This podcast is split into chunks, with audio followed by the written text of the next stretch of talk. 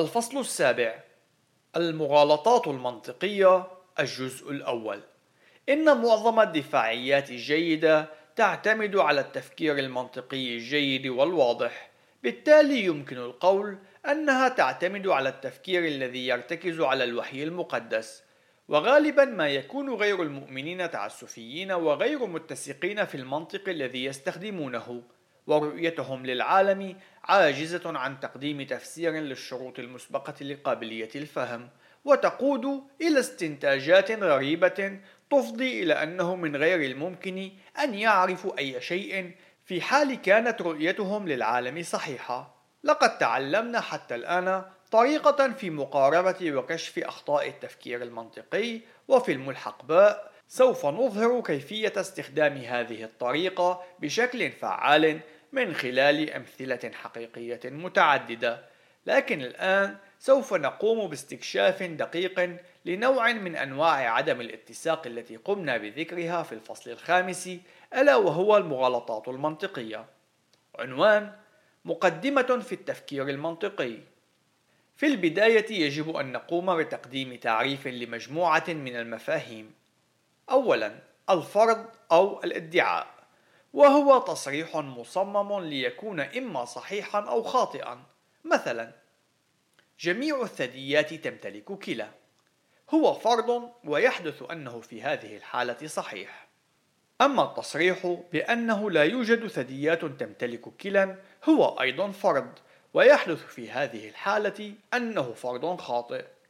يتم تعريف الجدل في علم المنطق على أنه اثنين أو أكثر من الفرضيات. حيث تكون حقيقة الواحد منها مبنية على حقيقة الآخر أو الآخرين. أي أننا إن قلنا اقتباس أولا جميع الثدييات تمتلك كلا. ثانيا جميع الكلاب هي ثدييات. ثالثا لذلك جميع الكلاب تمتلك كلا. نهاية الاقتباس. هذا سينشئ لدينا جدلا إذ أن الفرض الثالث قد تأكد بناء على قاعدة كون الفرضين الأولين حقيقيين. يدعى الفرض الثالث الذي تم تأكيده بالاستنتاج في حين يسمى الفرضين الأول والثاني بالمقدمة المنطقية أو البناء المنطقي. أما الاستنتاج فإنه غالبا ما يسبق بكلمة لذلك أو بالتالي. هذا الأمر الذي يجعل من تمييزه أمرا سهلا. في الجدل المنطقي يتم أخذ الفرضيات بشكل مسلمات أي أنه من المفترض صحتها وغالبا ما يتم افتراض أن الطرفان سيوافقان على أن هذه الافتراضات هي صحيحة. قد لا يكون الحال كذلك دائما إلا أنه على الأقل أمر مفترض من قبل الشخص الذي يقدم الجدل. ثم من تلك الفرضيات أو المقدمات المنطقية نقوم باستخلاص الاستنتاجات فإن كان يراد للجدل أن يكون جيدا فإنه يجب أن تكون جميع افتراضاته صحيحة وأن تكون الاستنتاجات عقلانية وتتبع الفرضيات. ومن ثم فإنه في الجدل الجيد ستكون الاستنتاجات صحيحة أيضا أو أقل الإيمان ستكون متوقعة وذلك بالاعتماد على نوع الجدل. إن قوانين المنطق تشير لنا إلى نوع الاستنتاجات التي يمكننا أن نستخلصها بشكل شرعي من الفرضيات المتوفرة بما معناه أن قوانين المنطق هي التي تصف السلسلة الصحيحة من المنطق التي تنطلق من الفرضيات إلى الاستنتاجات. أما المغالطة المنطقية فهي خطأ شائع في التفكير المنطقي. في بعض الأحيان يرتكب الأشخاص نوعا من الأخطاء في سلسلة المنطق المستخدم للانتقال من الفرض المنطقي إلى الاستنتاجات فإنه وبالرغم من إمكانية كون المقدمات التي وضعوها صحيحة بشكل كامل إلا أنهم يقومون بالخلوص إلى نتائج خاطئة منها. على سبيل المثال اقتباس أولا بعض الثدييات هي قطط. ثانيا جميع الكلاب هي ثدييات. ثالثا وبالتالي فإن بعض الكلاب هي قطط. نهاية الاقتباس. إن الفرضين الأول والثاني هما صحيحان بشكل كامل إلا أن الاستنتاج الثالث هو خاطئ وبشكل واضح وهو لا يتبع سلسلة الأفكار من الفرضيات المقدمة. وهذا النوع من الجدل هو مغالطة منطقية. الأمر الذي يجعل منها مغالطة هو أسلوب التضليل الموجود. حيث أنها تظهر انطباعا بأنها منطقية.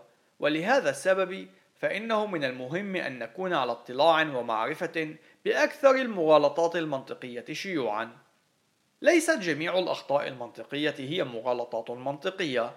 ففي بعض الأحيان تكون سلسلة الأفكار المنطقية شرعية تماما لكن الشخص قد ابتدأ من فرض خاطئ ولنتأمل في المثال التالي. اقتباس أولا جميع الكلاب هي ثدييات. ثانيا جميع الثدييات هي سحالي. ثالثا وبالتالي فإن جميع الكلاب هي سحالي. نهاية الاقتباس. إن هذا الجدل سيء لكنه لا يحتوي على مغالطة منطقية. فإن كانت الفرضيات التي فيه سليمة فإن الاستنتاج سيكون سليما هو الآخر ويتبع تلك الفرضيات. لكن الفرض الثاني في المقدمة المنطقية هو فرض خاطئ الأمر الذي تسبب بأن يكون الاستنتاج غير صحيح. بالتالي فإنه حين يقوم الأشخاص باستخلاص استنتاجات غير صحيحة لا يمكننا أن نفترض بشكل فوري أنهم ارتكبوا أخطاء منطقية. بالرغم من أن ذلك قد يكون صحيحا في بعض الحالات إلا أنه يوجد احتمال في أن تكون بعض الافتراضات التي قدموها هي افتراضات خاطئة فالطريقة السليمة للرد على الجدل السابق هي اقتباس على الرغم من أن السلسلة المنطقية التي قمت بتقديمها سليمة إلا أن الفرض الثاني الذي قمت بتقديمه ألا وهو أن جميع الثدييات هي سحال إنما هو خاطئ وهو الأمر الذي أدى بك إلى الوصول إلى استنتاج غير صحيح. نهاية الاقتباس. إذا فإنه يوجد طريقتين يكون بهما الجدل خاطئا. الأولى إنه قد يحتوي على مغالطة منطقية أي أنه يحتوي على خطأ في سلسلة المنطق المستخدم. والثانية إنه قد يحتوي على فرض خاطئ.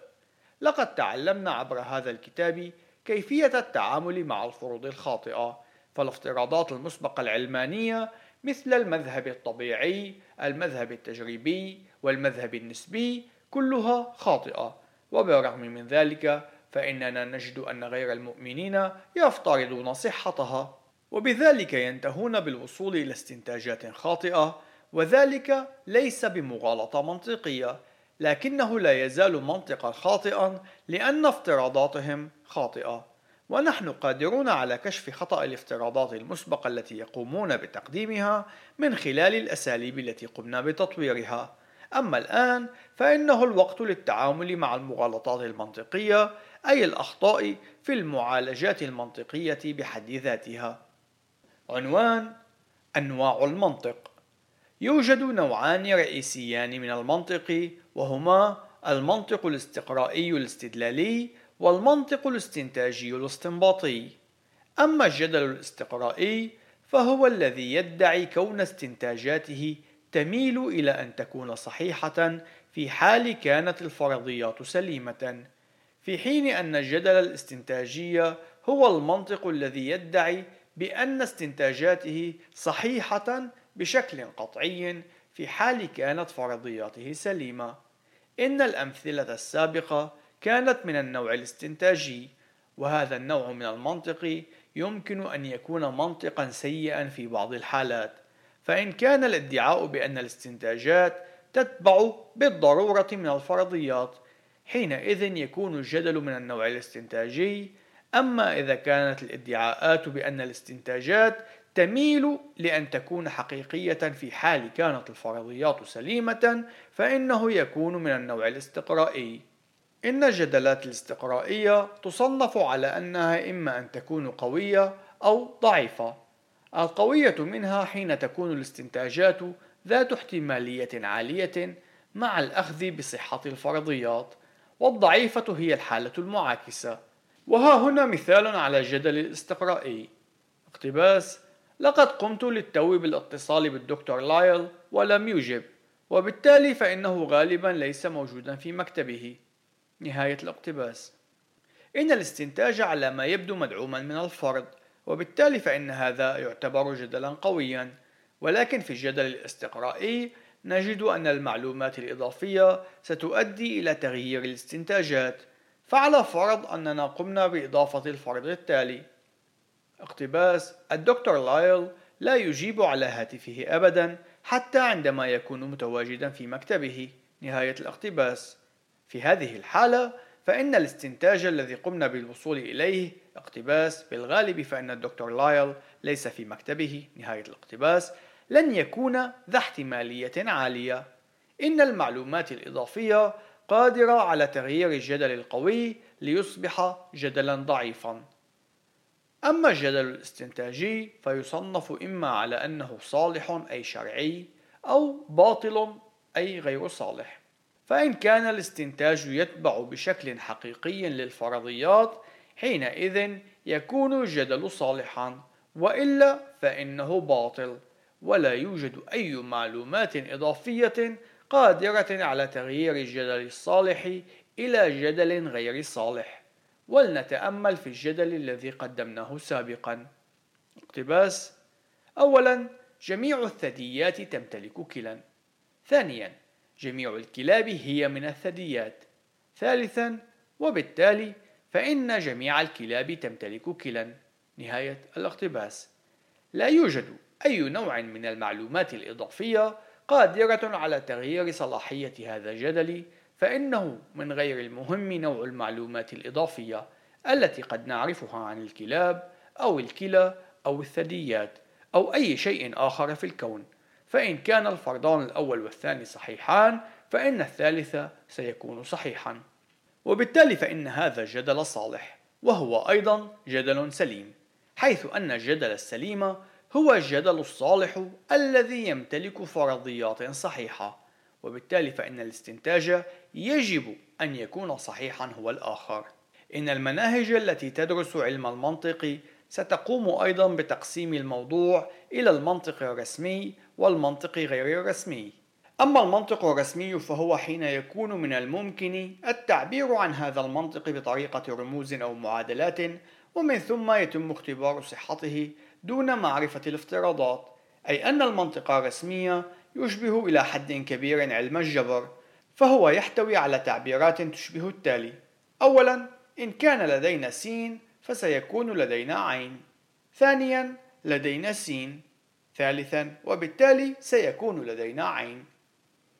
إن كلا من الرمزين س وعين يشيران إلى افتراضات معينة لكن صلاحية الجدل لا تعتمد على نوع الافتراضات إنما تعتمد على صيغة الجدل أي الجدل الرسمي وإنه من الممكن أن يتم التعبير عن الجدل الاستنتاجي بهذه الصيغ وسوف نتعامل مع مغالطات المنطق الرسمي في الفصل التالي.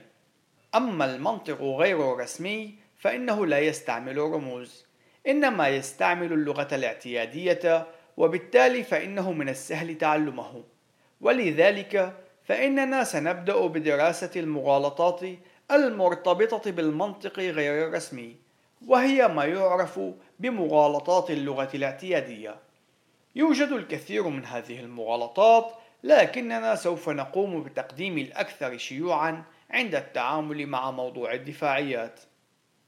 عنوان المغالطات غير الرسمية. يوجد ثلاث فئات رئيسية من المغالطات المنطقية التي ترتبط باللغة الاعتيادية وهي مغالطات الالتباس أو الغموض مغالطات الافتراضات المسبقة ومغالطات العلاقة أو الارتباط. وإن الجدلات التطورية تستعمل هذه الفئات الثلاثة من المغالطات وكذلك تفعل المواقف غير الكتابية الأخرى. وبما أن هذا الكتاب يتعامل بشكل مباشر مع رؤية تطورية للعالم فإننا سوف نقوم بتقديم الأمثلة المأخوذة من الجدلات التطورية التي تحتوي على هذه المغالطات. وأعتقد أنه من المفيد جدا للخلقي التوراتي أن يكون قادرا على كشف وتمييز هذه المغالطات عند وقوعها. وللأسف فإن المسيحيين أيضا لا يتمتعون بالحصانة ضد ارتكاب المغالطات المنطقية. ولهذا السبب فإننا سنقوم باستعراض المغالطات الشائعة التي ترتكب من قبل المسيحيين ونريد أن نكون متأكدين من استخدامنا للجدلات الجيدة حين نقوم بتقديم دفاع عن الإيمان. فأي شيء آخر لن يعطي المجد اللازم تقديمه للرب. أولا مغالطات الالتباس والغموض. مغالطات الالتباس هي الجدلات التي هي خاطئة نتيجة لاستخدام كلمات أو عبارات غير واضحة أو تحمل أكثر من معنى ويوجد بالعادة ستة أنواع من المغالطات يمكن أن يتم إدراجها تحت هذه الفئة وهي المواربة، الالتباس، اللكنة أو النبرة الصوتية، تجسيد المفاهيم، التعميم، والتخصيص غير المبرر. اثنتان من هذه الأنواع تتكرر بشكل اعتيادي في المواقف التي تختص بالدفاعيات. عنوان فرعي مغالطة المواربة أي خلط المفاهيم.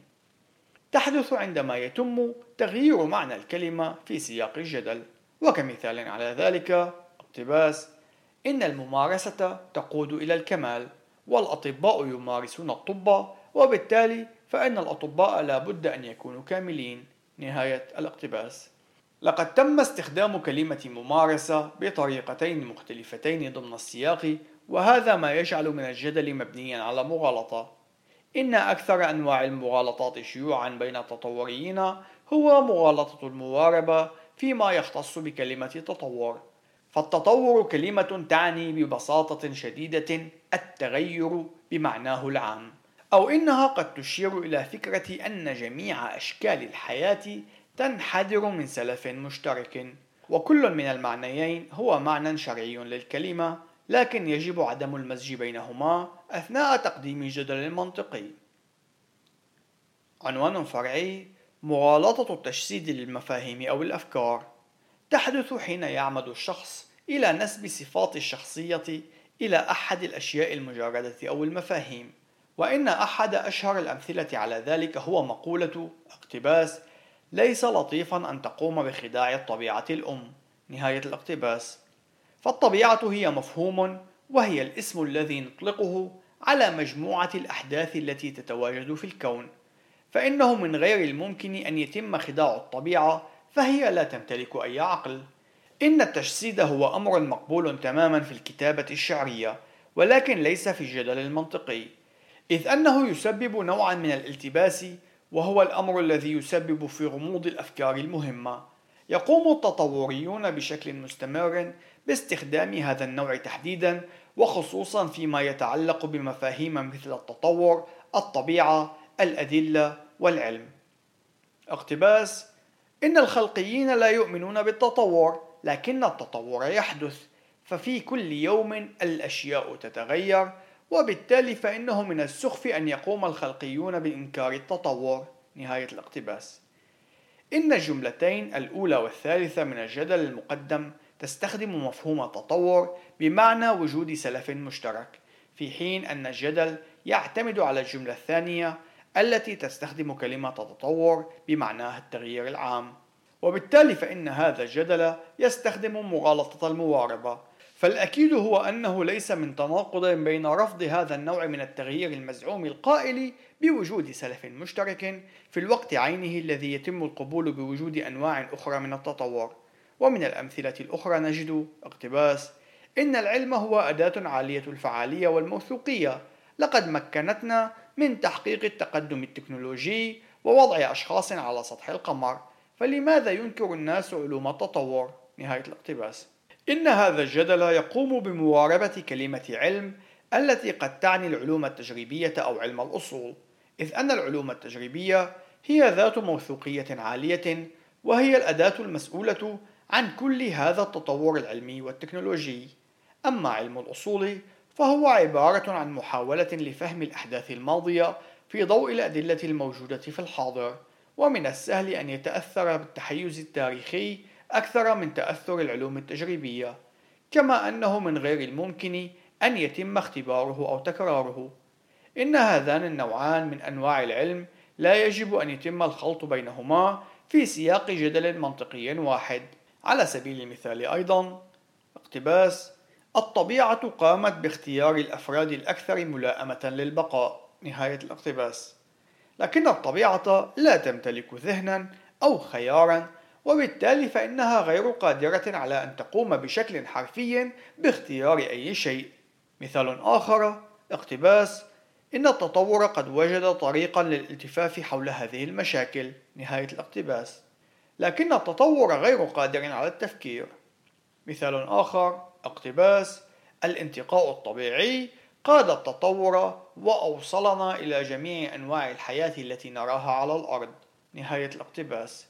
لكن الانتقاء الطبيعي هو مفهوم وهو غير قادر على قيادة أي شيء.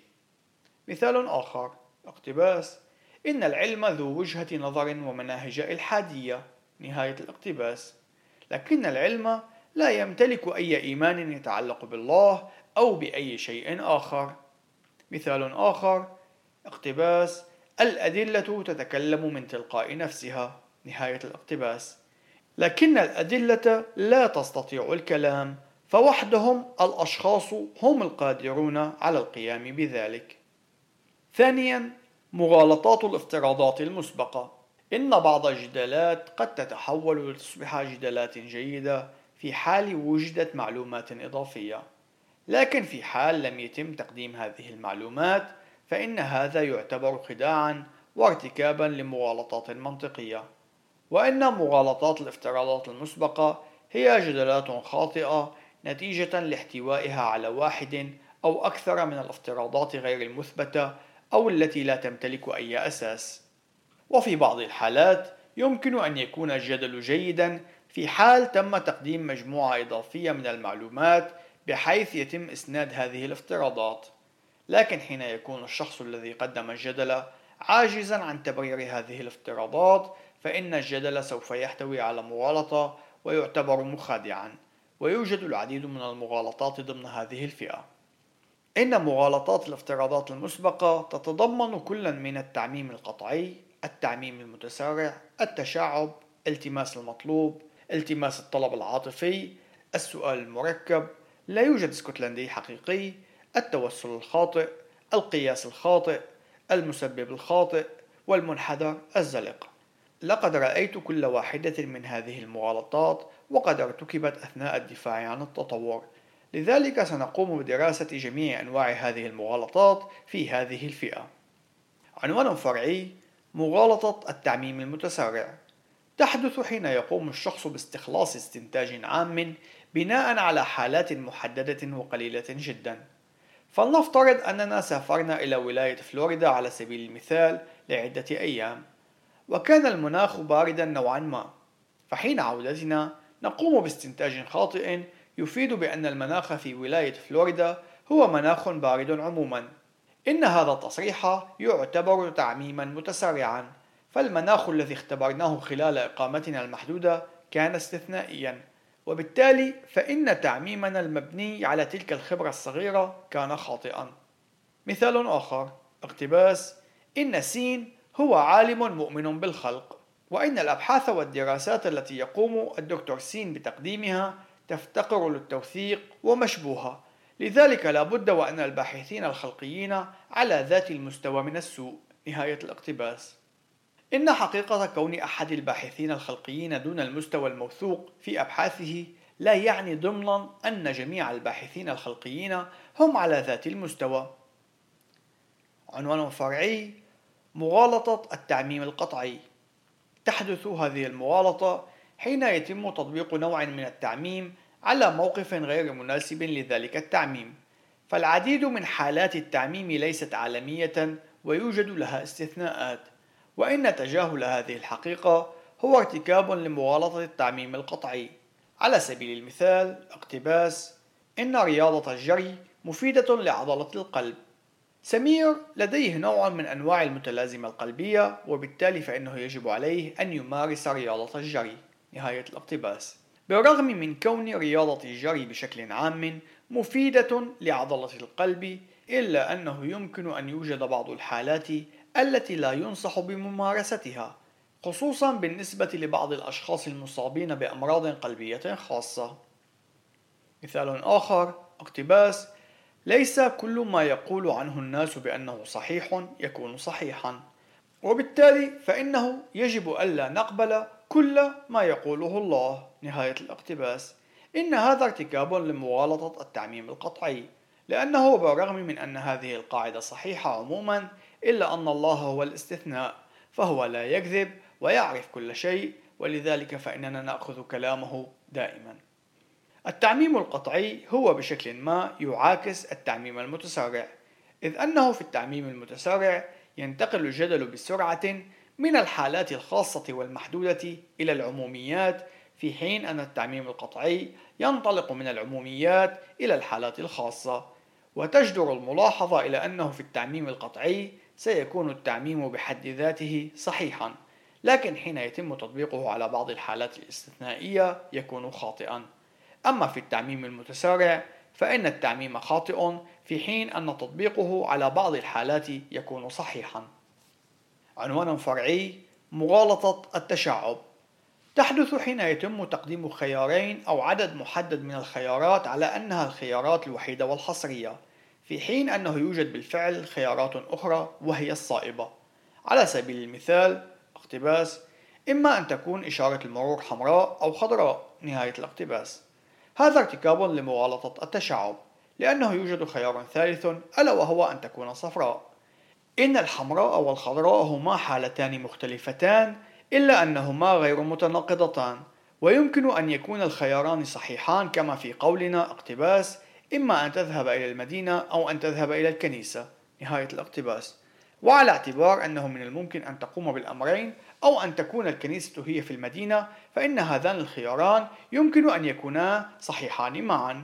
هذه المغالطة تدعى أيضا التقليص الخاطئ وتعرف شعبيا باسم مغالطة إما أو. وكمثال على ذلك اقتباس إما أن تحيا بالإيمان أو أن تكون مفكرا عقلانيا. نهاية الاقتباس. لكننا قادرون أن نحيا وفق الإيمان بالله الذي أعلن عن ذاته في الكتاب المقدس ونكون مفكرين عقلانيين في الوقت عينه. وحقيقة الأمر أننا قد رأينا في هذا الكتاب أن التفكير المنطقي يتطلب إيمانا بالإله الذي يقدمه الكتاب المقدس.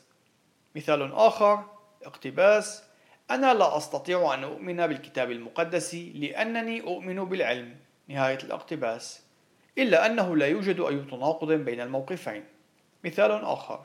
اقتباس إما أن يعمل الكون بطريقة شبه قانونية أي وفق قوانين أو أن الله يجري المعجزات بشكل مستمر. نهاية الاقتباس. لكنه يوجد خيار ثالث. فالكون يدار بشكل عام وفق قوانين ولكن الله يجري بين الفينة والأخرى بعض المعجزات.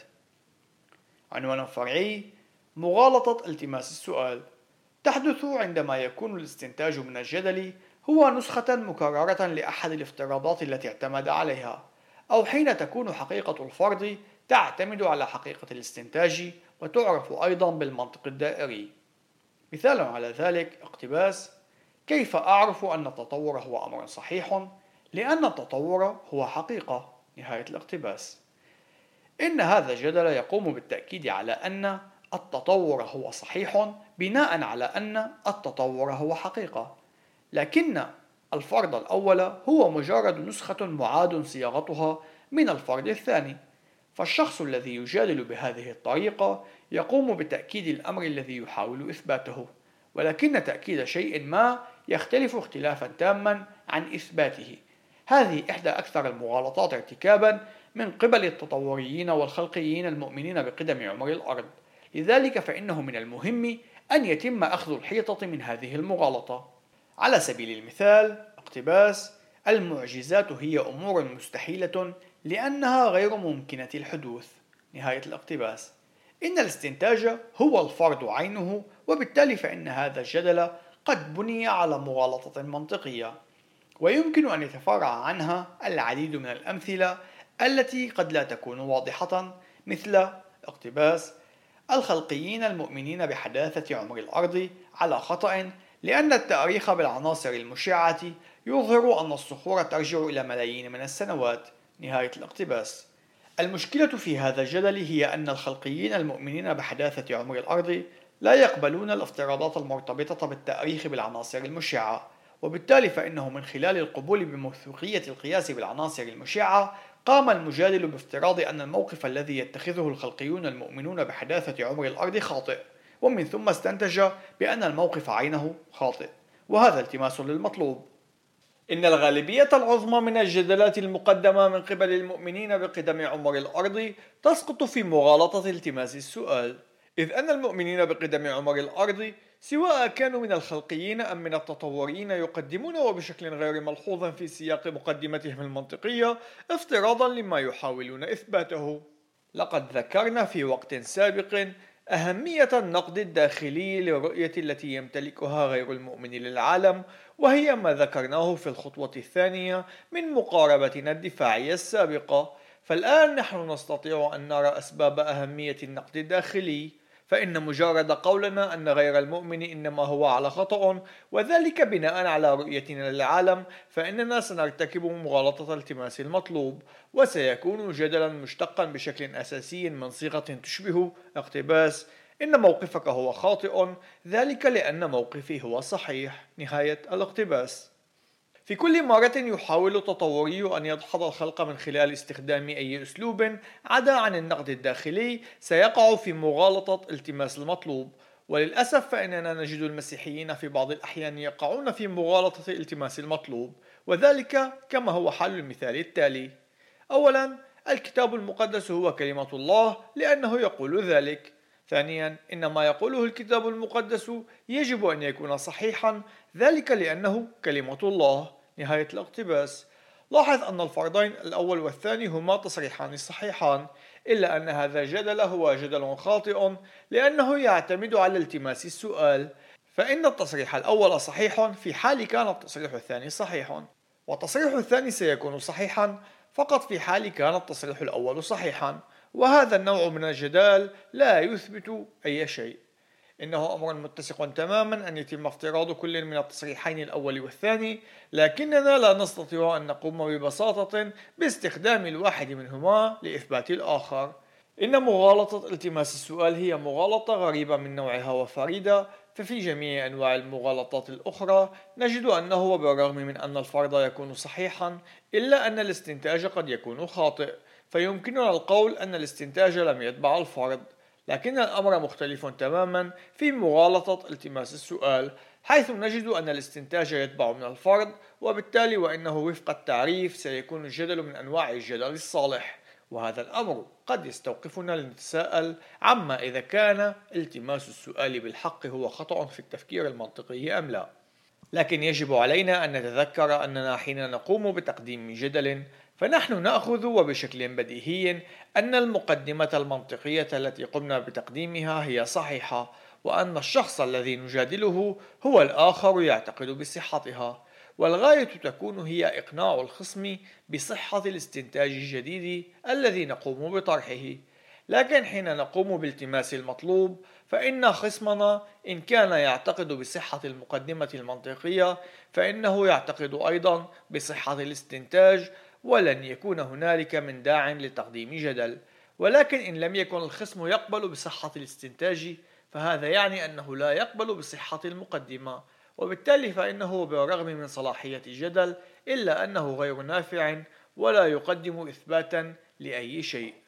لأن التماس السؤال هو نوع من أنواع التعسف فإنه من غير المسموح لنا أن نقوم بمجرد افتراض لما نحاول إثباته. وبالتالي فإنه حين يقوم شخص ما بالتماس المطلوب يمكننا أن نجيب باستخدام عبارة تشبه التالي. اقتباس لقد قمت وببساطة بافتراض الأمر الذي تحاول إثباته هذا تعسف. فهل تمتلك سببا منطقيا لاستنتاجك هذا أم أنك تقوم بافتراضه فحسب؟ نهاية الاقتباس. عنوان فرعي التماس السؤال العاطفي. تحدث هذه المغالطة حين يقوم الشخص باستخدام لغة متحيزة وغالبا ما تكون مشحونة عاطفيا في محاولة لدعم استنتاجه الذي لم يتم إثباته بشكل منطقي. فالفكرة هي أن يتم إقناع أي شخص وذلك من خلال استخدام اللغة المتحيزة عوضا عن المنطق.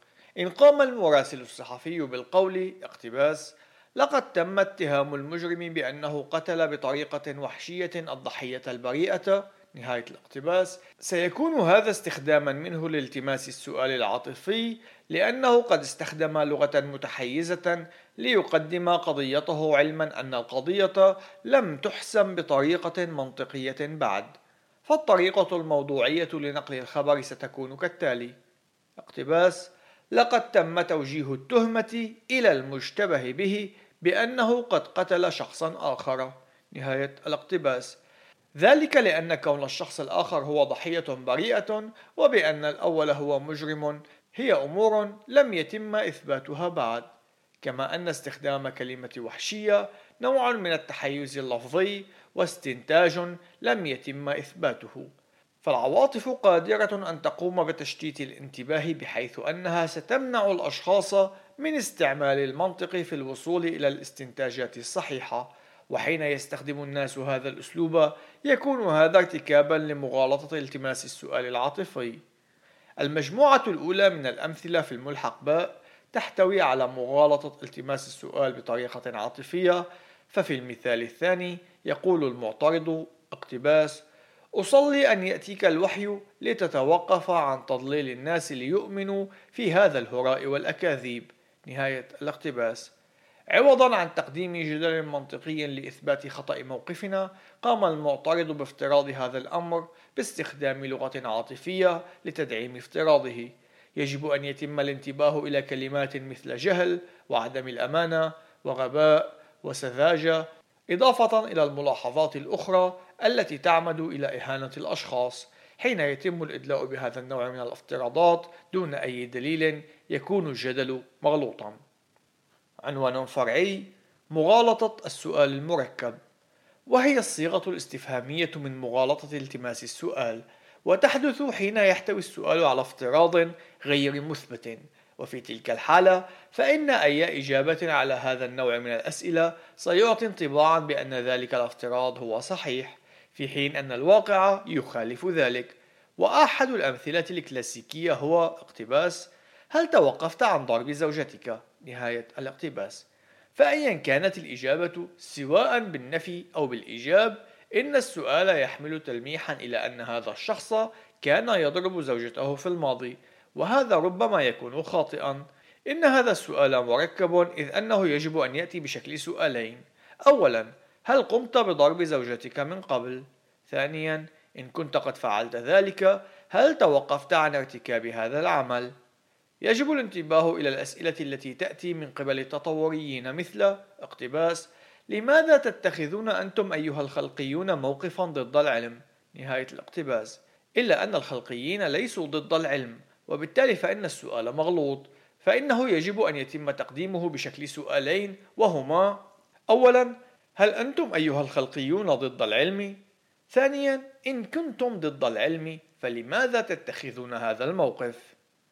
مثال آخر هو التالي اقتباس أي قصة من القصتين المتناقضتين للخلق والمذكورتين في التكوين هي القصة التي تتبناها نهاية الاقتباس لكن يوجد فقط سرد واحد للخلق وهو مذكور في سفر التكوين ولا يوجد أي تناقض فيه وبالتالي فإن المعترض قد ارتكب مغالطة السؤال المركب فإنه كان يجب أن يقسم سؤاله إلى قسمين وهما أولا هل يوجد قصتين متناقضتين للخلق في سفر التكوين؟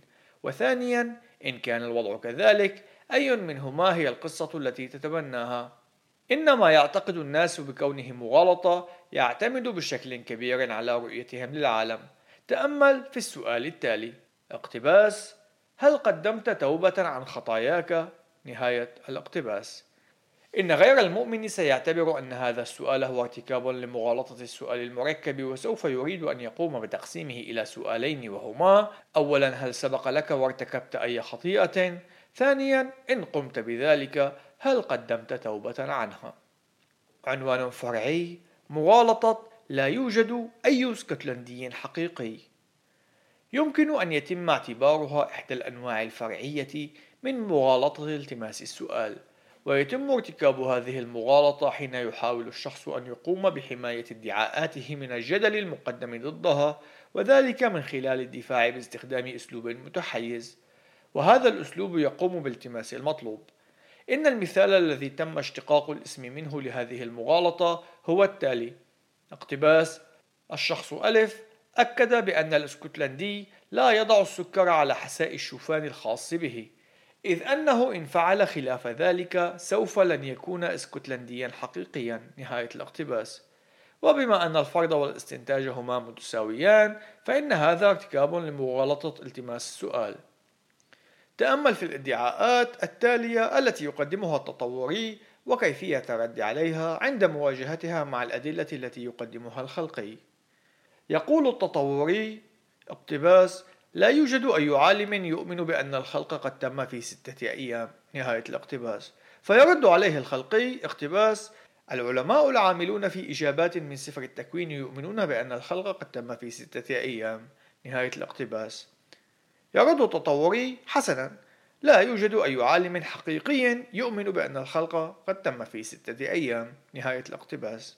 في محاولة أخرى يقول التطوري اقتباس لا يوجد أي مجلة علمية تعتمد المراجعة بالقرائن تقبل بأن الخلق قد تم في ستة أيام نهاية الاقتباس. فيرد الخلقي اقتباس مجلة إجابة البحوث تقبل الأوراق البحثية المتعلقة بالخلق بشكل دائم. نهاية الاقتباس. التطوري يرد فيقول اقتباس حسنا ليس من مجلة محترمة وذات سمعة جيدة ستقبل بالأوراق البحثية المتعلقة بالخلق. نهاية الاقتباس.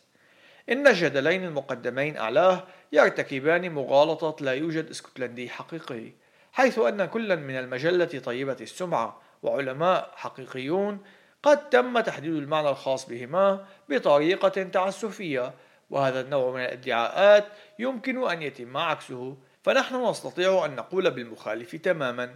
اقتباس في الحقيقة لا يوجد أي عالم حقيقي سيؤمن بالتطور والمجلات العلمية المحترمة سوف لن تقبل الأوراق البحثية المتعلقة بالتطور. نهاية الاقتباس. بالطبع يجب ألا نقوم بهذا النوع من الادعاءات لكن من الجيد أن نشير للخصم أننا وبشكل فرضي نستطيع أن نقوم بتقديم ادعاءات متعسفة في كل مرة يرتكب فيها مغالطة ليس من اسكتلندي حقيقي. عنوان فرعي مغالطة التوسل الخاص وتقع حين يتم تطبيق معايير مزدوجة أي أن المعترض يقوم بتطبيق معيار على خصمه دون أن يقبل بتطبيقه على نفسه. يمكن أن يكون هذا النوع من الازدواجية خفيا ويعتمد على نوعية الكلمات فقط. مثلا اقتباس أنا متيقن أما أنت فعنيد نهاية الاقتباس. أو قد تكون الازدواجية صريحة مثل اقتباس لا يمكنك أن تقول للناس ما لا يجب فعله. نهاية الاقتباس. إن هذه حالة واضحة للتوسل الخاص فالمعترض لا يقوم بتطبيق المعيار على نفسه. مثال آخر اقتباس. لا يمكنك أن تقوم بافتراض أن الكتاب المقدس صحيح يجب عليك أن تثبت الشيء قبل أن تؤمن به. نهاية الاقتباس. ونجد أن المعترض لا يمتلك دليلا على موقفه هذا بالتالي فهو يطبق معايير مزدوجة مثال آخر. اقتباس. يمكنك فقط أن تستخدم الأبحاث التي نشرت في المجلات العلمانية فالمجلات التي تؤيد الخلق لا تحتسب. نهاية الاقتباس. هذا أيضا نوع من المعايير المزدوجة التعسفية وإنه من الممكن أن يتم تقديم جدل معاكس تماما بالادعاء بأن المجلات الخلقية فقط هي ما نقبل به وليس بالمجلات العلمانية. عنوان فرعي مغالطة القياس الخاطئ. وتحدث حين يتم القياس بين أمرين متشابهين بطريقة سخيفة لا ترتبط بالاستنتاج. مثال اقتباس لماذا تتذمر من العمل لمدة 12 ساعة في اليوم؟ إن حواسبنا تعمل لمدة 24 ساعة وها هي بحالة جيدة. نهاية الاقتباس. لكن من الواضح أن البشر يختلفون عن الحواسب التي ليست بحاجة للراحة. وبالتالي فإن هذا القياس خاطئ. أحد أشهر الأمثلة عن القياس الخاطئ والتي يتم ارتكابها من قبل التطوريين هو في المثال الأول في الملحق باء. اقتباس إن رسالتك شبيهة بأن تطلب منا أن نؤمن بأن الأرض مسطحة أو أن الشمس تدور حول الأرض على الرغم من أن الأدلة التجريبية الدامغة تثبت خلاف ذلك. نهاية الاقتباس. إن المعترض هنا يقارن الإيمان بالأرض المسطحة ونظام مركزية الأرض بالخلق إلا أن الأرض المسطحة ونظام مركزية الأرض هما نظامان يمكن إثبات بطلانهما من خلال الأبحاث العلمية التجريبية في الحاضر وسيكون من السخف الإيمان بتلك الأفكار. لكن الخلق التوراتي يتعلق بالماضي وليس من الممكن أن يتم إثبات بطلانه من خلال المعاينة في الزمن الحاضر إنما المعاينات المعاصرة تتسق معه وبالتالي فإن هذا القياس خاطئ. عنوان فرعي مغالطة المسببات الخاطئة.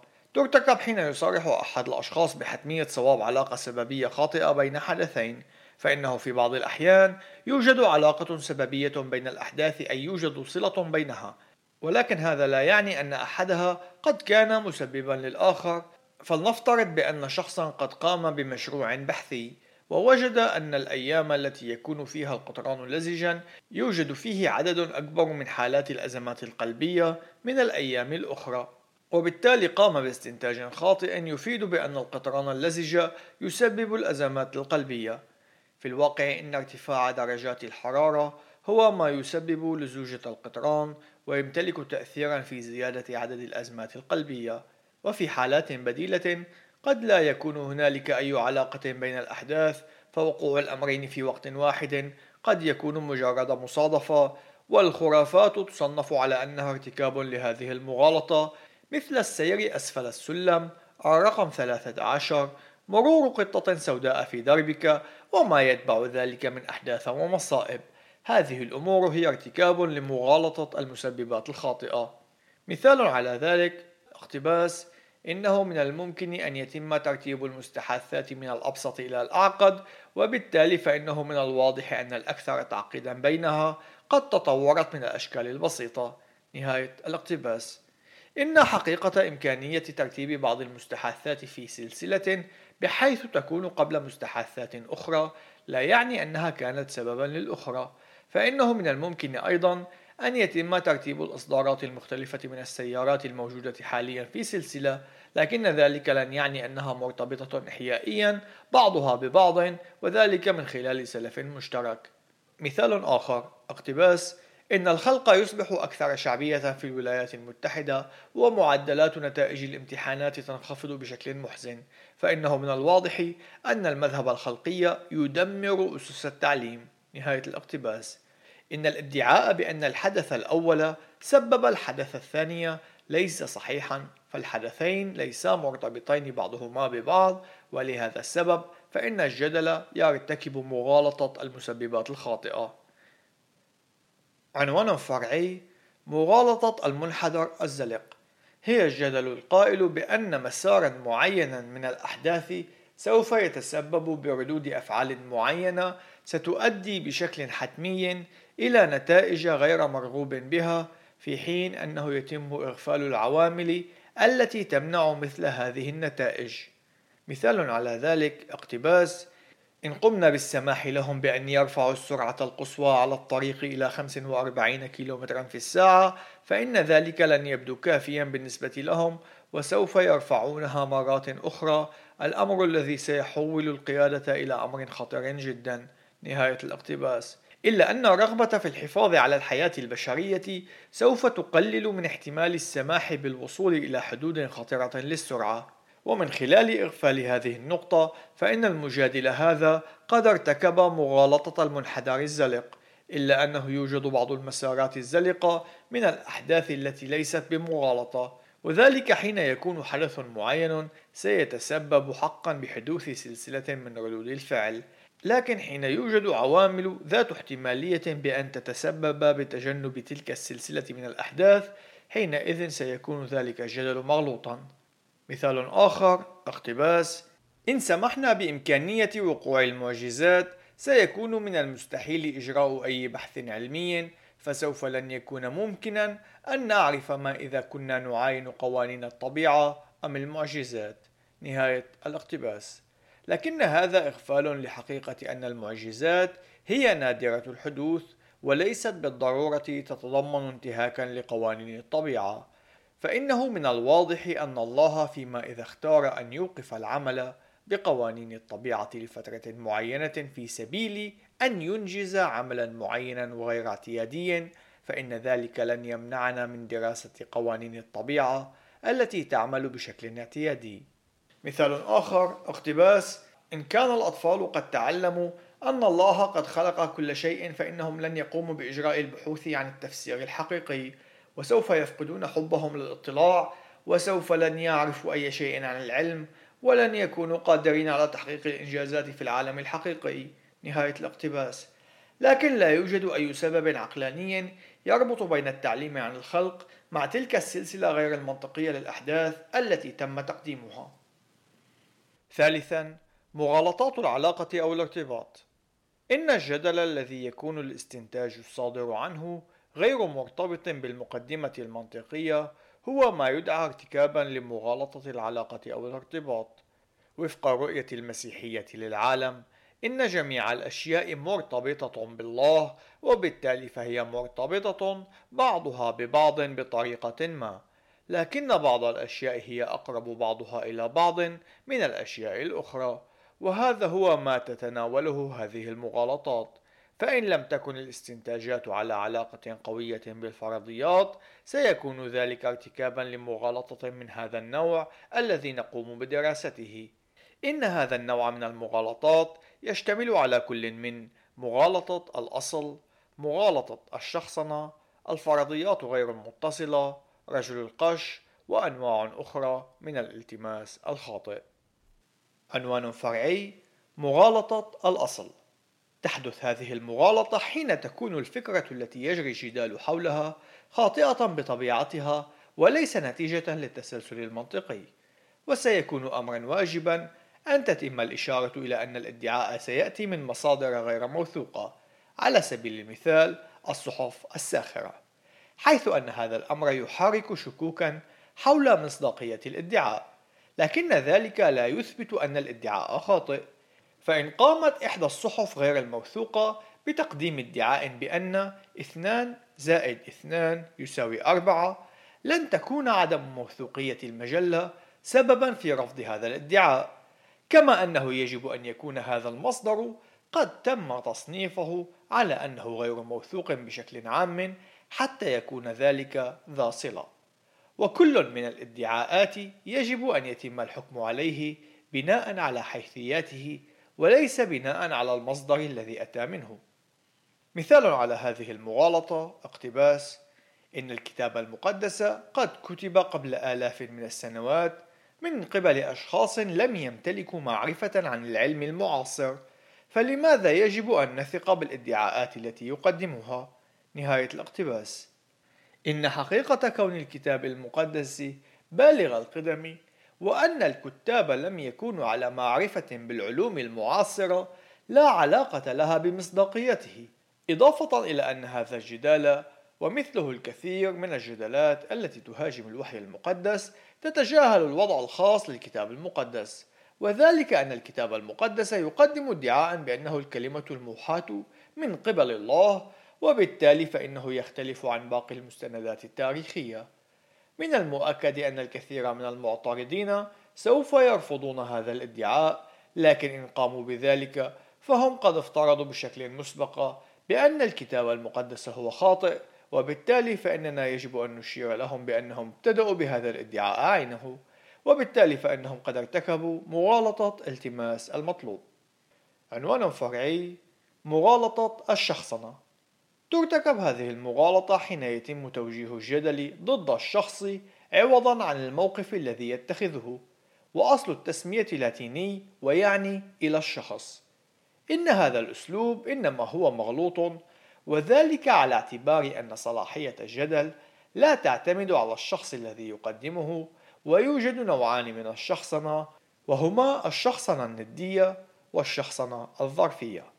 تحدث الشخصنة الندية حين يقوم المعترض بمهاجمة شخصية خصمه بدلا من الرد على الادعاءات التي بين يديه. مثال اقتباس المسيحيون مسؤولون عن ارتكاب بعض الأعمال الوحشية. تأمل في الحملات الصليبية فكيف تستطيع أن تفكر في الإيمان بها؟ نهاية الاقتباس. إن حقيقة كون بعض المسيحيين في بعض الأحيان تصرفوا بطريقة خاطئة لا علاقة لها بموضوع الإيمان المسيحي والدفاع عنه.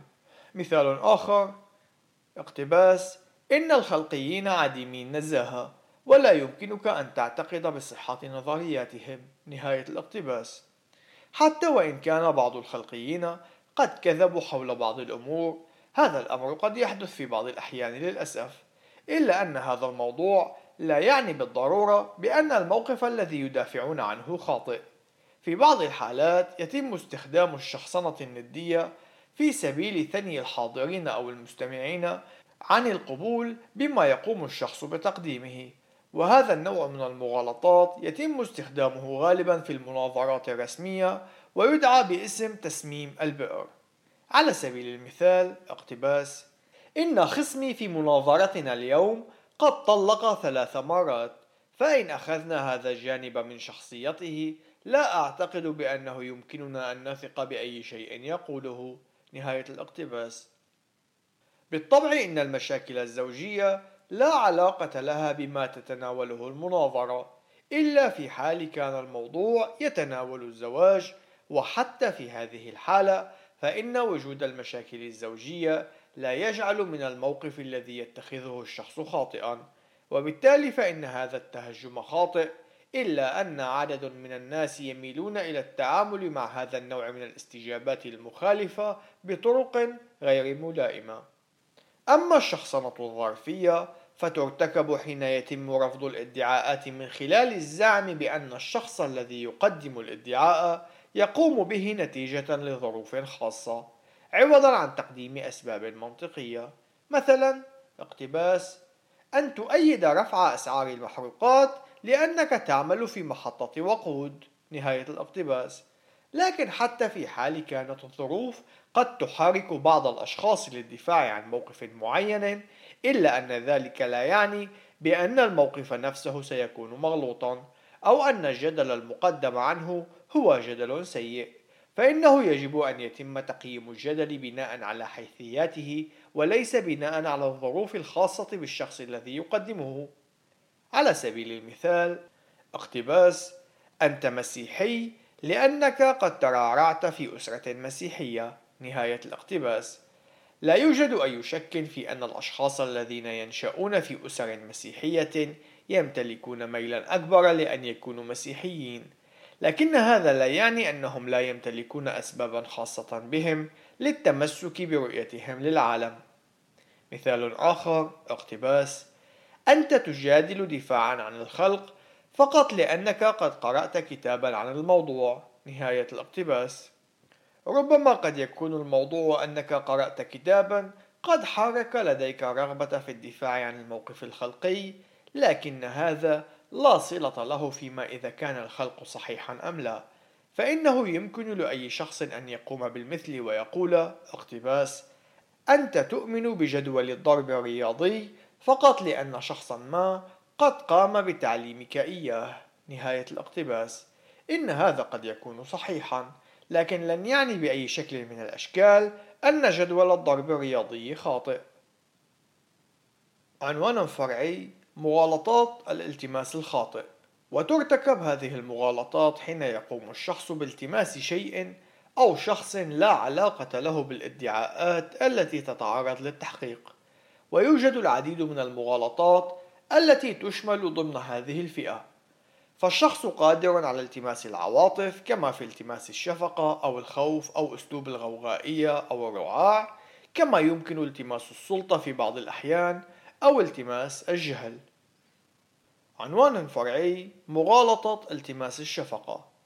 تحدث حين يقوم الشخص بالجدل دفاعا عن موقفه على قاعدة الشفقة. مثال اقتباس أستاذ من فضلك أعطني درجة ممتازة في هذا الفصل.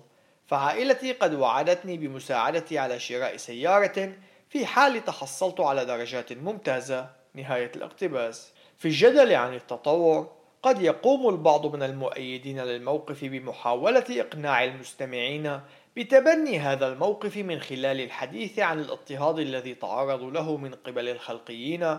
فحتى وإن كان ذلك صحيحا فإن ذلك لا يدعم موقفهم. عنوان فرعي مغالطة التماس الخوف. تحدث هذه المغالطة حين يقوم الشخص بالجدال دفاعا عن موقف معين على قاعدة الضرر الذي قد ينجم إن لم تؤيد ذلك الموقف. على سبيل المثال تخيل أحد المحامين يجادل قائلا اقتباس أيها السيدات والسادة أعضاء هيئة المحلفين يجب أن تحكموا بأن المتهم مذنب بجريمة القتل وإلا فإنكم قد تكونون ضحيته التالية. نهاية الاقتباس. بالطبع إن هذا التهديد لا علاقة له بكون المتهم مذنبا أم لا وبالتالي فإن هذا الجدل مغلوط بالطريقة عينها. يتم الضغط على التلاميذ ليؤمنوا بالتطور على قاعدة أنهم إن لم يفعلوا ذلك فإنه لن يتم قبولهم في أي من الجامعات المرموقة أو أنه سيتم رفضهم بعد التخرج. كما أنه يتم الضغط على المعلمين ليقوموا بتعليم التطور فقط.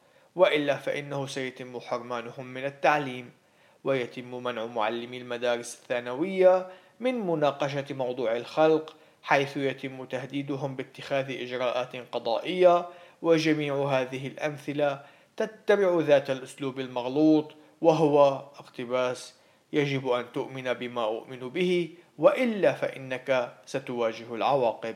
نهاية الاقتباس. عنوان فرعي مغالطة التماس الغوغائية وتحدث حين يتم محاولة إقناع الأشخاص حيث غالبا ما يوجد مجموعة كبيرة من الأشخاص من خلال استعمال خطابات تحفيزية عاطفية عوضا عن استخدام المنطق. وهذا النوع من المغالطات يتم استخدامه غالبا في المناظرات الرسمية أو الاجتماعات. تخيل أحد مناصري التطور يقوم بالرد على الادعاءات المسيحية بأن الله هو مصدر الأخلاق وذلك من خلال القول اقتباس. أقول لكم بأننا لا نحتاج الله ليخبرنا الخطأ من الصواب. أنتم لديكم كل الحق بأن تتبعوا معاييركم الخاصة. لا تسمحوا للآخرين أن يقولوا لكم عما يجب أن تفعلوا. إنه حق من حقوقكم كمواطنين أن تفكروا بأنفسكم. نهاية الاقتباس. إن هذا النوع من الخطابات يتبع غالبا بعاصفة من التصفيق وذلك بالرغم من عدم استخدامه لأي نوع من المنطق ومن كونه ذاتي النقد. فببساطة كيف يمكننا أن نتبع تعليمات بأن لا نسمح لأي شخص أن يقول لنا عما يجب فعله؟ إن هذا المجادل قد قام باستعمال العواطف مثل البطولة والاستقلالية في محاولة لجذب الجمهور من خلال هذا الخطاب المغلوط. عنوان فرعي مغالطة التماس السلطة تحدث هذه المغالطة حين يجادل أحد الأشخاص بأن الموقف يجب أن يكون سليما بسبب كون شخص ما أو مجموعة من الأشخاص تقول بذلك ويوجد فئتين فرعيتين سوف نقوم بذكرهما فيما يختص بهذه المغالطة وهما التماس السلطة الشخصية والتماس السلطة الجماعية. أولا التماس السلطة الشخصية. وتحدث حين يقول أحد الأشخاص أن الادعاء يجب أن يكون صحيحا لأن أحد الخبراء يقول بذلك. من الطبيعي أن رأي الخبير حول موضوع ما لا يجب أن يتم رفضه بشكل تعسفي. لكن الخبراء يخطئون بشكل دائم. ولذلك فإنه لا يجب أن يتم الأخذ برأيهم على أنه غير قابل للشك. وهذا الأمر يكون واضحا في الحالات التي نجد أن خبراء آخرين في نفس المجال يعارضون ذلك الرأي ومن الطبيعي أن رأيين متناقضين لا يمكن أن يكونا صحيحان. وبالتالي فإنه حين يقوم أحد الأشخاص بتقديم رأي أحد الخبراء على أنه دليل حاسم عن موقف معين فإنه يكون من الجيد حينها أن يتم استحضار هذه النسخة الفكاهية من قانون نيوتن الثالث. اقتباس لكل خبير يوجد خبير مضاد. نهاية الاقتباس. أما في حال قام جميع الخبراء تقريبا ومن مختلف الرؤى للعالم بالتوافق على ادعاء معين في حقل اختصاصهم فإنه لن يكون أمرا مغلوطا أن يتم القبول برأيهم على أنه ذو احتمالية عالية ليكون صحيحا. والواقع أنه سيكون أمرا تعسفيا في الغالب أن يتم رفض هذا النوع من الادعاءات كما أنه يجب أيضا أن نقوم بالنظر إلى التحيز الذي يمتلكه الأفراد وكيفية تأثير هذا التحيز على استنتاجاتهم. فإن التطوري الخبير بمجال التأريخ بالعناصر المشعة قد يعتقد بأن هذا الأسلوب يدعم فكرة ملايين السنوات لكن يجب أن يتم أخذ تحيزه بعين الاعتبار قبل أن يتم القبول باستنتاجاته. لا يوجد أي إنسان يعرف كل شيء وبالتالي فإنه من الواجب علينا أن نكون على درجة من الحيطة قبل أن نقبل رأي الخبراء القابلين للخطأ على أنه رأي غير قابل للشك. والطريقة الأخرى التي يتم فيها ارتكاب هذه المغالطة هي حين يقوم الخبير بتقديم رأي في مجال يقع خارج نطاق اختصاصه فإن هذا النوع من الآراء يحمل قيمة ضعيفة جدا إلا في حال تم تدعيمه من خلال أدلة إضافية. ثانيا التماس سلطة الجماعة وهي الفئة الفرعية الثانية من التماس السلطة وتدعى أيضا التماس رأي الأغلبية وتحدث حين يقوم الشخص بالجدل على أن الموقف لا بد أن يكون صحيحا ذلك لأن الغالبية من الناس يعتقدون بذلك وقد يبدو الأمر مريبا أن نجد بعض الأشخاص يقعون تحت تأثير هذا النوع من الأخطاء لكنهم يفعلون. فهل يمكن أن يكون جميع أولئك الأشخاص على خطأ؟ غالبا ما يتم ارتكاب هذه المغالطة مع مغالطة التماس السلطة الشخصية ويحدث هذا حين يقوم أحد الأشخاص بالتماس رأي أغلبية الخبراء. فيقول كيف لجميع هؤلاء العلماء أن يكونوا على خطأ فيما يتعلق بالتطور؟ إن الكتاب المقدس يقدم لنا الإجابة عن ذلك في رسالة روميا واحد في الآيات 18 إلى 23 الأمر الذي يجب معرفته فيما يتعلق بالتماس السلطة هو أن الادعاء يقيم بناء على حيثياته وليس بناء على الشخص الذي يقدمه. عنوان فرعي مغالطة التماس الجهل. تحدث حين يتم الادعاء بصحة الموقف لمجرد أن الموقف المخالف لم يتم إثباته.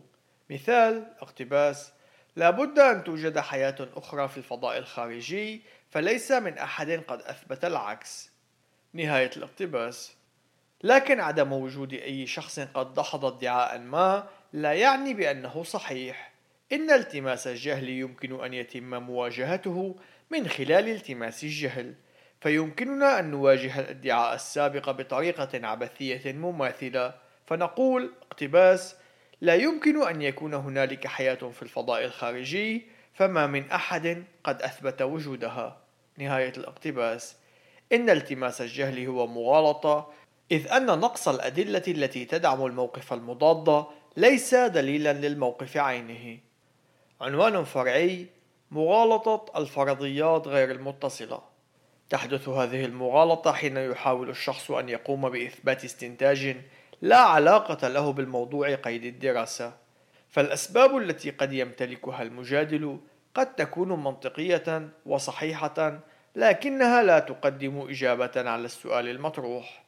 مثال اقتباس إن الناس الذين يريدون أن يخفضوا من كمية الأسلحة النووية هم على خطأ فإن هذا النوع من الأعمال لن يقوم بحل مشاكل العالم. نهاية الاقتباس. بالطبع إن الجملة الثانية صحيحة لكن هذا غير مرتبط بالجزء الأول. وذلك أننا لا نجد أن أي شخص يقترح بأن تخفيض كمية الأسلحة النووية سيقوم بحل مشاكل العالم.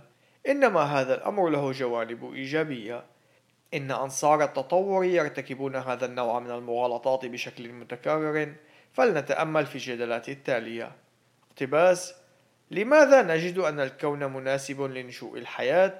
لأنه إن لم يكن كذلك فإننا لن نكون هنا لنعاينه نهاية الاقتباس إن الأمر صحيح أنه إن لم يكن الكون مناسبا للحياة فإننا لن نكون موجودين لنعاينه لكن هذا لا يجيب عن السؤال المطروح وهو لماذا نجد أن الكون مناسب للحياة؟ إن هذه الإجابة تقول لنا لماذا نحن قادرون على معاينة ومراقبة الكون؟ وبالقياس على هذا المثال تخيل أنني كنت الناجي الوحيد من تحطم طائرة وحين تم سؤالي عن سبب نجاتي من الحادث سيكون أمرا سخيفا أن أقول لأنني لو لم أنجو لما كنت هنا لأجيب عن سؤالك هذا مثال شائع للخلقيين المؤمنين بقدم عمر الأرض هو التالي اقتباس إن أيام الخلق لا يمكن أن تكون أياما اعتيادية فالشمس لم تخلق حتى اليوم الرابع. نهاية الاقتباس. إن مدة اليوم تحدد بشكل رئيسي من خلال دوران الأرض حول محورها وإن حقيقة كون الشمس لم تخلق حتى اليوم الرابع هي أمر غير متصل بالموضوع.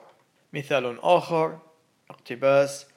لماذا تمتلك الكائنات الحية أعضاء معقدة تعمل بطريقة متناغمة بعضها مع بعض؟ لأنها إن لم تكن كذلك لكانت قد ماتت. نهاية الاقتباس. إن الجملة الثانية من التصريح صحيحة لكنها في الحقيقة لا تقدم إجابة على السؤال المطروح. مثال آخر اقتباس. أنت لست بحاجة للمسيحية حتى تقوم بتفسير الأخلاق. ها أنا ذا ملحد وأخلاقي للغاية. نهاية الاقتباس. إن الجملة الثانية قد تكون صحيحة لكن لا علاقة لها بتفسير وجود الأخلاق بمعزل عن المسيحية. إن جميع المغالطات من فئة الفرضيات غير المتصلة يمكن أن تتم الإجابة عليها من خلال عبارة قد يكون الأمر صحيحا لكن هذا الموضوع لا علاقة له بالسؤال المطروح. عنوان فرعي مغالطة رجل القش.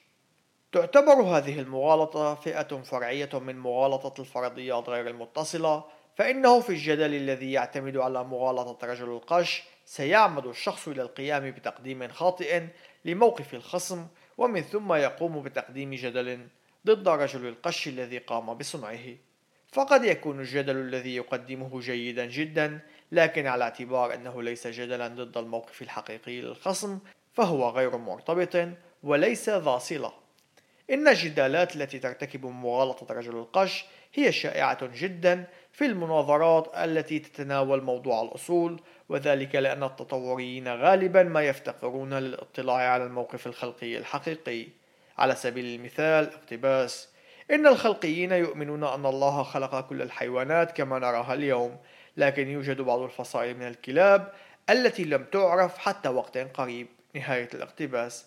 إن هذا الجدل يسيء تقديم الموقف الخلقي التوراتي.